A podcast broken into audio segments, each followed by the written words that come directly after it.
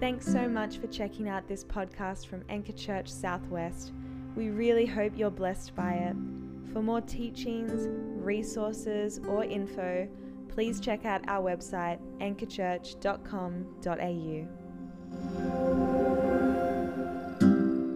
Uh, Arnaldo Pastor here. Uh, if we haven't met, my uh, I'm the uh, pastor here, and I would love to meet you afterwards. I want to give a special shout out, special thanks to Eliza and to Josh who came all the way uh, from Anchor City uh, to serve us, while all of Wattle Grove GC, which happened to have all of our musicians in there, are away this weekend. We really got to rethink the concentration of where all our musicians are doing life together, right? But um, we're continuing this series to the Gospel of John, um, and we have been surveying some of the most intimate moments of Jesus' life just before his betrayal, just before his brutal death at the hands of both the religious and the state authorities. And we've seen this that Jesus prefers to lead with a towel rather than a title, that he uh, leads by example rather than simple uh, sort of fiat or command. We've seen that our missional success, that if we are going to be the people of God where we are in our city, in our workplaces, then that is going to heavily depend on the embodied love in our communities. That the way we love one another will be the success of our uh, mission. We'll never look attractive to the world if we continue to operate out of any other center than the center of the cruciform love of Christ.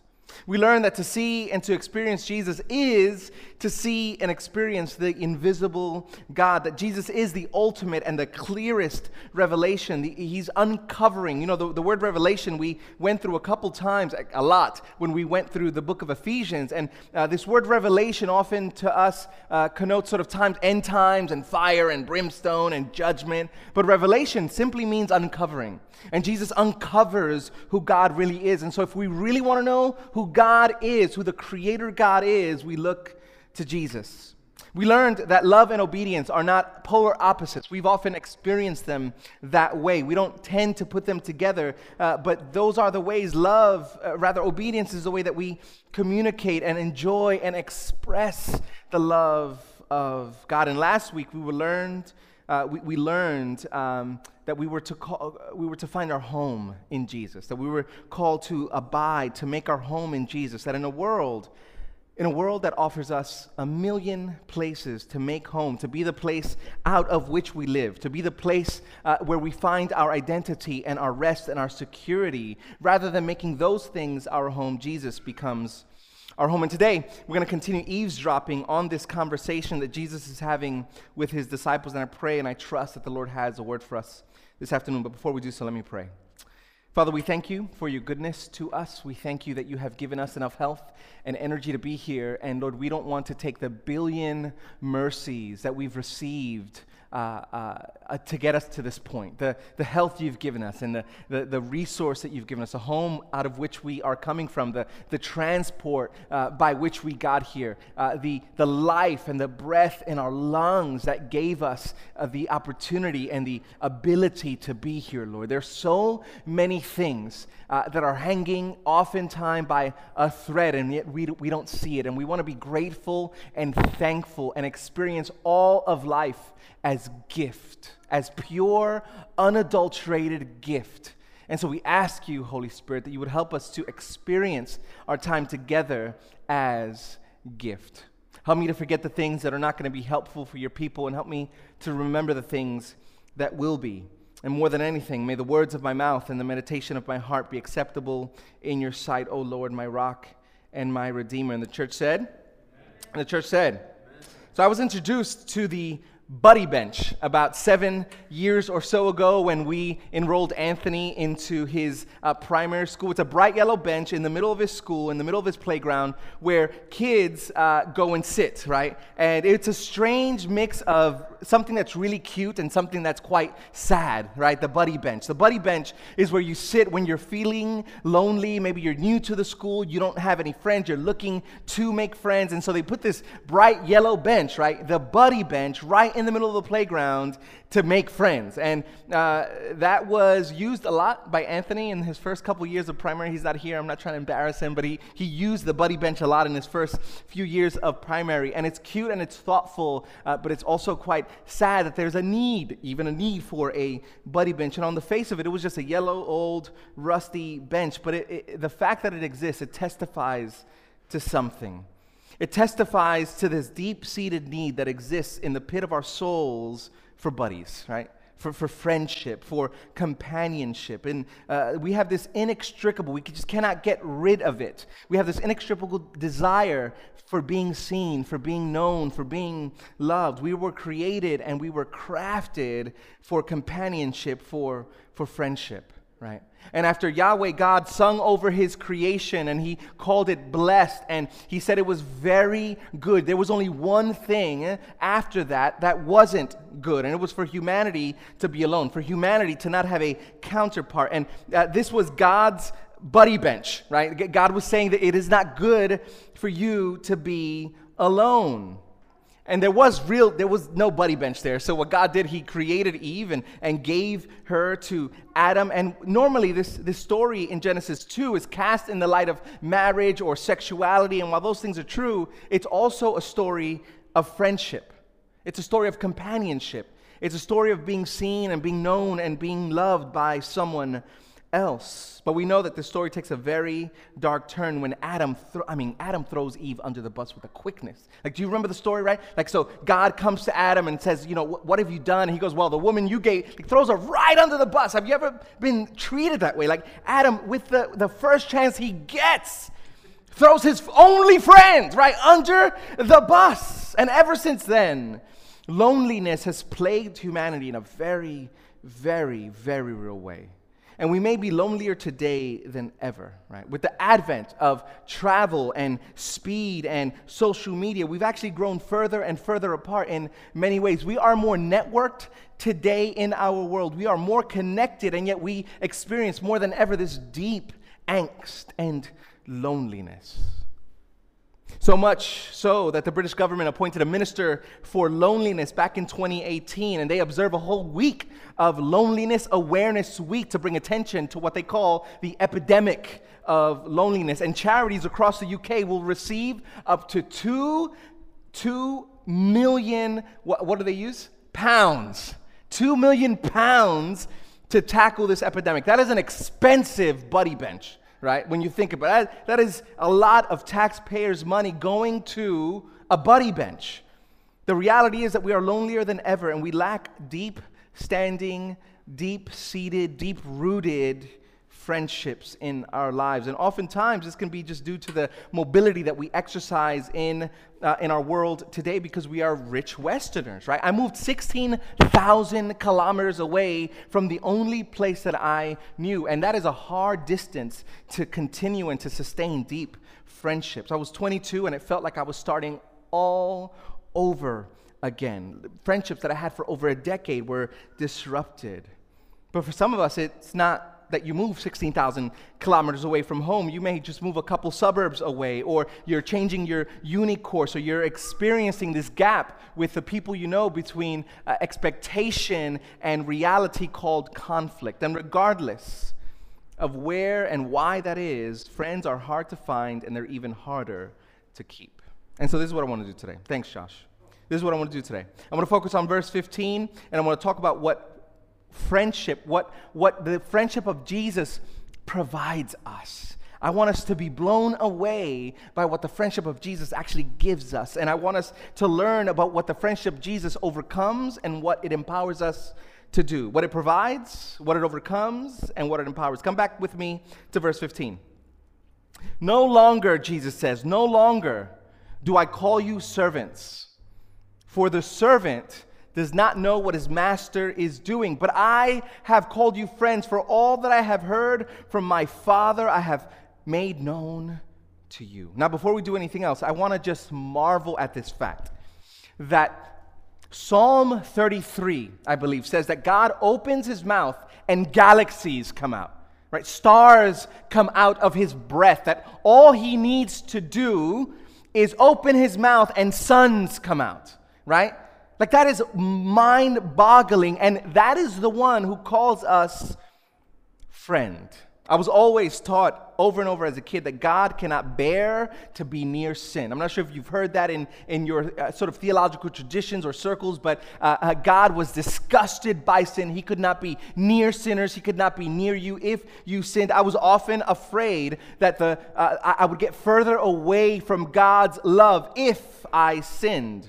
And I get that in a sense. I get that in a sense. But what, what do we see when God comes to earth? Like, what, what happens? What, what is his reputation? His reputation is a friend of sinners.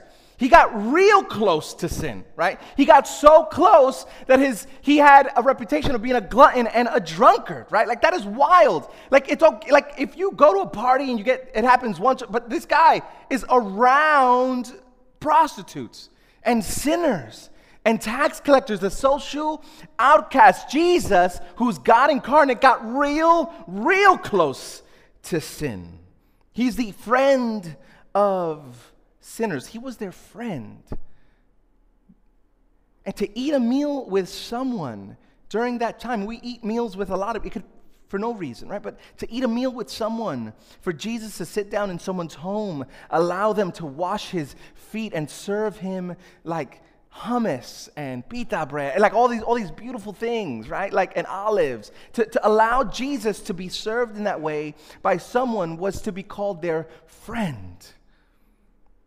He was their friend. And isn't it true, oftentimes, that when we're friends with someone, there's something of a transference? There's, there's a transference of social capital, right? And so to be a friend to someone who seems to be important is to kind of be important as well right? Like that's, we want to be close to people who are important. We want to be seen as friends of those who are important. Because if we, if we just, if we get close to greatness, then we think we're great, right? If we get close to someone who is important, then we feel important, right? And so we will go to great lengths to get near celebrities and stars because if we can just post that on the gram that we were near someone, then I may somehow be seen in a better light. Yesterday, I, I did this, right? So, yesterday, I lined up for three hours to meet Shaquille O'Neal. Right? I won a raffle. I entered into, uh, you know, I entered a, a, very great question for Shaq, and I went over to the city to Pitt Street, and I waited for hours just to get near Shaq, right? And what happened is uh, a bunch of uh, corporate fat cats were let in before us, right? Us uh, plebs, and they kind of ruined it for us. So they were mobbing Shaq, they were taking photos of him, they were being disrespectful of his space, and he actually left, and I didn't get to meet him. So, because, I mean, I was about to get some clout and some likes on my gram if I would have just posted a picture with Shaq, right? Like, here, but, but I didn't. But there's something in us that wants to get close to someone who is bigger than us, someone who is a little more important than us, because there's this social capital transference if we feel like we can befriend the right people, but we forget that the creator of the universe invites us to the buddy bench, that the creator of the universe invites us into a friendship. And yet we're so enamored with sort of horizontal glory, and we forget that there's this vertical glory that is given to us as we are friends with Jesus. And friendship with Jesus, it provides for us at least three things, okay? First, it provides for us safety. Friendship provides for us safety because you know the difference. You know the difference between being with a friend and being with an acquaintance, right? Acquaintances are good. They're the, the social sort of oil of our, of, of you know, of our society. Uh, but someone is an acquaintance before they become a friend. And we should have many acquaintances, but few graduate into actual deep Friendship. Friendships provide a context for safety to be yourself, warts and all. And even as I say that, you know there may be a person or two in your life who, who fit that bill, but not many others do. Friends provide the context for safety because you know that you are already loved, and so you no longer need to impress them, and so you can actually relax we had a little bunny rabbit for a couple of years, right? Rest in peace, Donnie Nacho. He passed away a couple months ago. Uh, we were sad for about 12 hours, but we're okay. Uh, but he was the sweetest little thing, right? He was the sweetest little thing with an actual personality. He actually acted more like a dog than a rabbit. As soon as we would come home, he'd come and he'd sort of try to get pats and cuddles. And uh, he was the sweetest little pet that we had for about two or three years. And bunnies are easily frightened, we learned, right? Bunnies can die of a heart attack during thunderstorms. And if you sort of like, uh, uh, uh sort of jostle them or, or, startle them. And so we would watch for signs of distress. We, in the beginning, would be very quiet. I wouldn't vacuum next to him because I didn't want to startle him. Uh, we would watch for signs of distress, etc. Uh, but one of the things that we learned about bunnies is that it, when they felt safe, when they finally felt safe with you, they would lie down on their sides right? Like, like very, very lioness, like very Lion King like, right? They would just lie on their sides and be relaxed. That's when you knew they were safe. So I remember getting excited. I came home one day and Donnie was lying on his side for the first time. And I said, Donnie's, he loves us. Like he, he's safe. He is comfortable with us. We were able to provide safety for him and we were no longer a threat to him because we cared for him. We fed him. We played with him. He enjoyed his little short life. And this is why Psalm 23 is so crucial for our social imagination as believers in Christ, because this is what it says The Lord is my shepherd. I shall not want. He makes me what? He makes me what? Lie down in green pastures. He leads me beside still waters. He restores my soul. He makes me lie down. And there are some people in your life where you can just lie down and, and it's okay. You're, you, are, you are safe. And it's a picture of sanctuary, it's a picture of protection, of refuge. That's why Psalm 57 says this Be merciful to me, O God, be merciful. For in you my soul takes refuge. In the shadow of your wings I will take refuge till the storms of destruction pass by. You have to know this that to be a friend of Jesus is to be completely safe in a world that is full of danger. You are no safer today than you will be when you see him face to face in eternity. You are safe now, today. What can man do to you? What, what can separate you from the love of God that's in Christ? But our wounds often do, right? At least temporarily our wounds, our experience, the ways that our friendship and our trust has been betrayed and uh, uh, um, sort of bastardized in a lot of ways become a significant barrier to us experiencing the friendship of Jesus. In other words, many of us will carry heavy relational trauma in our bones, in our bodies. And that can often become a barrier to experiencing and accepting the friendship of Jesus. Because when we're betrayed, and when friendship and when trust is broken, when we weren't given the love and the safety that we all need to thrive, we build calluses around our hearts. And we begin to keep people out, and it becomes actually impossible for you to lie down. It becomes impossible for you to form deep, abiding friendships. And for some of us, listen, for some of us here, the first step that you can take towards accepting the friendship of Jesus is simply admitting that you don't believe that you are safe in Jesus. Because the only time, simply admitting, simply admitting the truth about where you are with Christ is the first step into reality, and reality is the only place where God will change you. And so, safety, the safety that friendship, uh, the friendship of Jesus provides, it overcomes our relational trauma that some, if not all, of us may be carrying. But it's not only that, the friendship of Jesus, the second thing is it not only provides safety, but it, it's a clear picture of commitment. Come with me back to verse 13. Greater love, greater love has no one than this, that someone lay down his life for his friends. There is great, no greater love. There is no greater sign of commitment than someone dying for another. And with all due respect, Jesus, you are Lord of the universe, but I tend to disagree. It seems like taking someone to the airport or moving uh, their house with them seems to me uh, like the pinnacle of friendship. You only ask the very, very, very, very best friends to move, right? That, that, is, that is a death to help someone move. Uh, but you know, if Jesus and I diverge here, that's he's going to forgive me. But willingness to die, to lay down one's life for his friends, is the greatest single act of love, and therefore the greatest single act of commitment that we can perform. And Jesus, of course, doesn't just say this here, but he embodies it in himself in a day's time when he himself will lay down his life for his friends. And so the friendship of Jesus provides to us, for us, a commitment uh, for our flourishing like no other. And isn't that what love is? Isn't love isn't love the commitment to see someone else flourish? Isn't love the commitment to see someone else flourish? Because before we allow love and commitment and the friendship of Jesus to take control, what happens is we must let go of fear, the fear of abandonment that we have, the fear that Jesus will leave us, right? The fear that Jesus will not take us to the end. The friendship of Jesus overcomes our fear. Jesus isn't afraid to commit himself to us. More than that, he's not only afraid to commit himself to us, but he's not ashamed to call us friend, to call us brother, to call us sister. Imagine this. This is a crazy thought for most of us in this room, if not all of us. Imagine this. Imagine that God is proud of you. Imagine that. Not, not, not just tolerates you in your mess, but imagine that God is proud of you. Uh, you know, if God has a home and, and, and you walk in, uh, there's a photo, he's proud of you. He, he likes to lift you up to the powers and the principalities to say, This is my son, this is my daughter. Like, God can be that annoying parent who goes on and on about their kids, right? We all hate those parents, right? Like, my kid graduated kindergarten too. It's okay. But God celebrates that. God is not just proud of the future version of you, but He's proud of you now. But so often, because we have been wounded by our parents, by our peers, by our teachers, it seems so difficult to grasp onto the fact that God, because of His grace, is proud of you.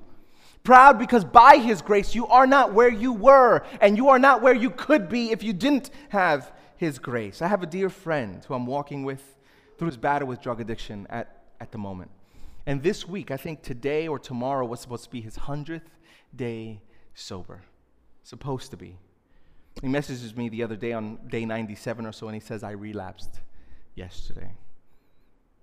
But after one hit, I flushed the rest down the toilet and immediately came clean to my wife. Let me tell you, that is worth celebrating. That is progress. And I told him this I said, One day sober, I am so proud of you. I'm so, so proud of you. I didn't, I didn't say, man, damn, bro, that sucks. Almost. You almost made it, right? Like you almost made it 200 days. No, no, I am so proud of you because he needs to know that despite his mess, I am committed to him as a friend. And in a culture where we are only celebrated when we are quote unquote winning, when friends want to be friends, only when they can get some social capital from you, when they can, uh, uh when, when they come to you when you're on the come up, but leave you when you're on the come down, it's important to come to people and say, I'm committed to your flourishing, and I'm committed to it the way it looks now, regardless of how we are performing. And you need to know today, right here, right now, that Jesus is proud of you.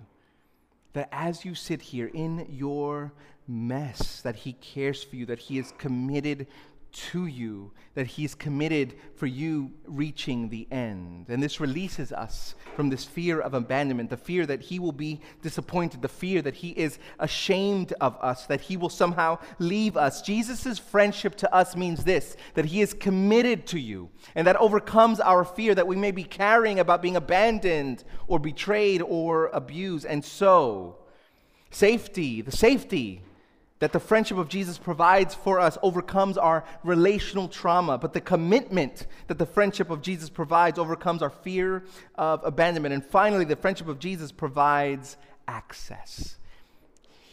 He says everything. Let's go back to verse 15 real quick. Everything. No longer do I call you servants, for the servant does not know what his master is doing, but I have called you friends, for all that I have heard from my Father, I have made to you. All. All that I have heard from my Father, I have made known to you. Because Jesus calls, friend, uh, calls us friends, he gives us unparalleled access to the heart of God, to the plan of God throughout the ages. We have access. Listen to this. This, like, what, you know, when I thought about this, it blew my mind that we have access to the one that Scripture says dwells in unapproachable light.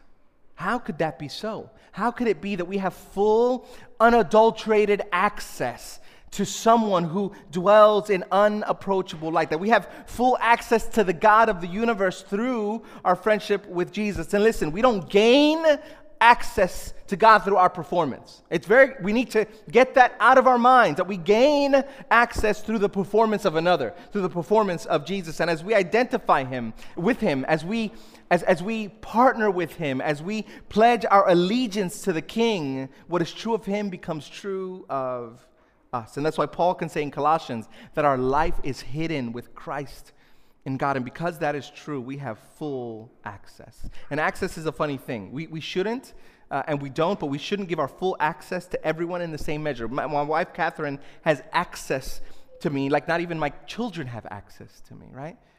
Like, we, we shouldn't just give out access, like uh, in friendship to everyone. We need to be wise, but in our quest to be wise, what often happens is that we go to the other extreme and we give access to no one. And the access that the friendship of Jesus gives us, it overcomes the thing that stops us from giving ourselves to one another, which is shame. Guilt, guilt will tell you that you are unworthy, which is true, right? When no one in this room, no one who's ever stepped foot in this room, or no one who will ever step foot in this room in the future is worthy.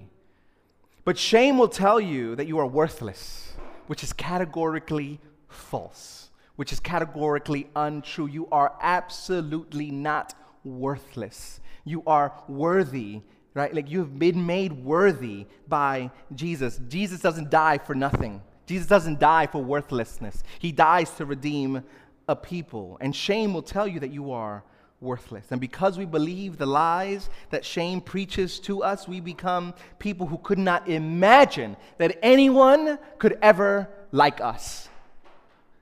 We accept that our parents may love us, even though, you know, that's questionable sometimes, right? But to like us, who would like me? If shame is the loudest voice in my mind, if shame is the largest preacher that I know, then shame stands like the queen's guard, not letting anything pass, not letting anyone pass. Shame cuts us off from the deep and the beautiful friendships that we are created to enjoy. And so, our shame and our fear and our trauma, they begin to operate like this holy, unholy trinity that keeps us from receiving even the deep friendship of Jesus. But the safety of the friendship of Jesus overcomes our trauma. The commitment of the friendship of Jesus overcomes our fear. The access that we receive by the friendship of Jesus overcomes our fear. And this, this friendship that we've received now becomes the very center out of which we live our lives. It becomes our home. The friendship of Jesus is your center, it is a place out of which you live. It becomes this explosive power, this explosive fuel to be good friends. When we're loved perfectly by Jesus, we become free to love others because look at what Jesus loves. If I believe that Jesus loves me, the most basic message and storyline of Scripture. If I believe that Jesus loves me, then I have the power to love anyone. And it is so easy, and I've said this over and over again, it is so easy to love humanity in general, right? We can all sit here and say, we love people, or we love this city, or we love this neighborhood, and these are the kinds of people we want to reach. But do you love the person next to you? It's so easy to love in general, it is so difficult to love in particular. If Jesus, the perfect one, can love someone like me, then I can allow that to fuel my love for other imperfect, sinful, on the way, stumbling forward saints. When we experience the safety of the friendship of Jesus, we can become eager to provide that for others. If Jesus can be committed to me, to me, who is so fickle, right? Fickle in my emotions, fickle in my thoughts, fickle in my allegiance, and surely this imperfect, fickle, sinful saint can be committed to other imperfect, fickle, sinful saints who are likewise on their way to the eternal city. of Jesus can give me full access to the Father, give me full access to his heart, then surely, surely I don't have to hide my imperfections behind shame because he's seen it all and he still loves me. Safety overcomes our trauma, commitment overcomes our fear, access overcomes our shame. And all of this because Jesus calls you friend. I was talking to Josh before about singing this song, I am a friend of God. I'm Penteco- I grew up in a Pentecostal church, and that, man, that was on blast on repeat, right? Like, I'm, I'm a friend of God. It was a beautiful song. Like, I am a friend of God. Like, you are God's. He calls you friend. He calls you brother. He calls you sister. God calls you daughter. God calls you son. And this week, I don't want anything more for you than for you to soak in the truth that you are a friend of God, that you are Jesus's buddy, that He has invited you to the buddy bench. As I invite the, uh, uh, uh, Josh and Eliza up to, to lead us in worship, I remember the, sci- the science project from the first or second grade. I can't remember, but uh, it, was, it was long ago. Uh, but when I remember putting a white rose in a glass, I'm, there's some teachers in the room, you may have done this, and you put some like food coloring or dye in the water, and we were not impressed. Like I was a, I was a first grade, I was not impressed by this. Except in a few days, what happens is that that flower begins to take the color of the water that it was soaking in. And I wonder, I wonder just, just help me to imagine this with you that if we were to soak ourselves in the friendship of Jesus, what could we become? What kind of community would we be? What kind of attributes would we begin to bleed out and show if we soak in the beautiful reality that we have been called friends of God? That even while we were yet sinners, even while our whole lives were staunchly committed to living our own way and erecting our own morality, even while we lived in whole systems of being and living and thinking that were contrary to God, that even while we were yet sinners, Christ died for us. The gospel is that God's, the gospel is this God, the gospel is God's cosmic way of inviting us onto the buddy bench. It's this big yellow bench that God is just sitting on, and He's inviting us to sit with Him. And my prayer is that this week we would experience more than anything the love that says, I have called you friends. I have provided for you safety. I have given you my full commitment. I have gifted you full access. And may you rejoice and revel and celebrate and delight in the beautiful friendship of Jesus. Let me pray for us. Father, we thank you again for your goodness to us. We thank you for your grace. We thank you that you are merciful and that you are good and you are kind.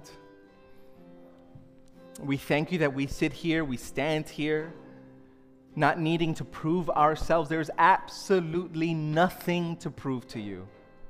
We are loved as we are and you are rescuing us even from ourselves. And we wait for the day, and we hope for the day, and we long for the day that we see you, Jesus, face to face. Holy Spirit, I pray that you would move now, that you would glorify the Son, that you would bring glory to the Father that you would use us, as we sung earlier, that you would use us as vessels for your goodness, for your justice, for your beauty in this world. And we thank you for all these things in Jesus' beautiful and holy and precious name. And the church said, Amen.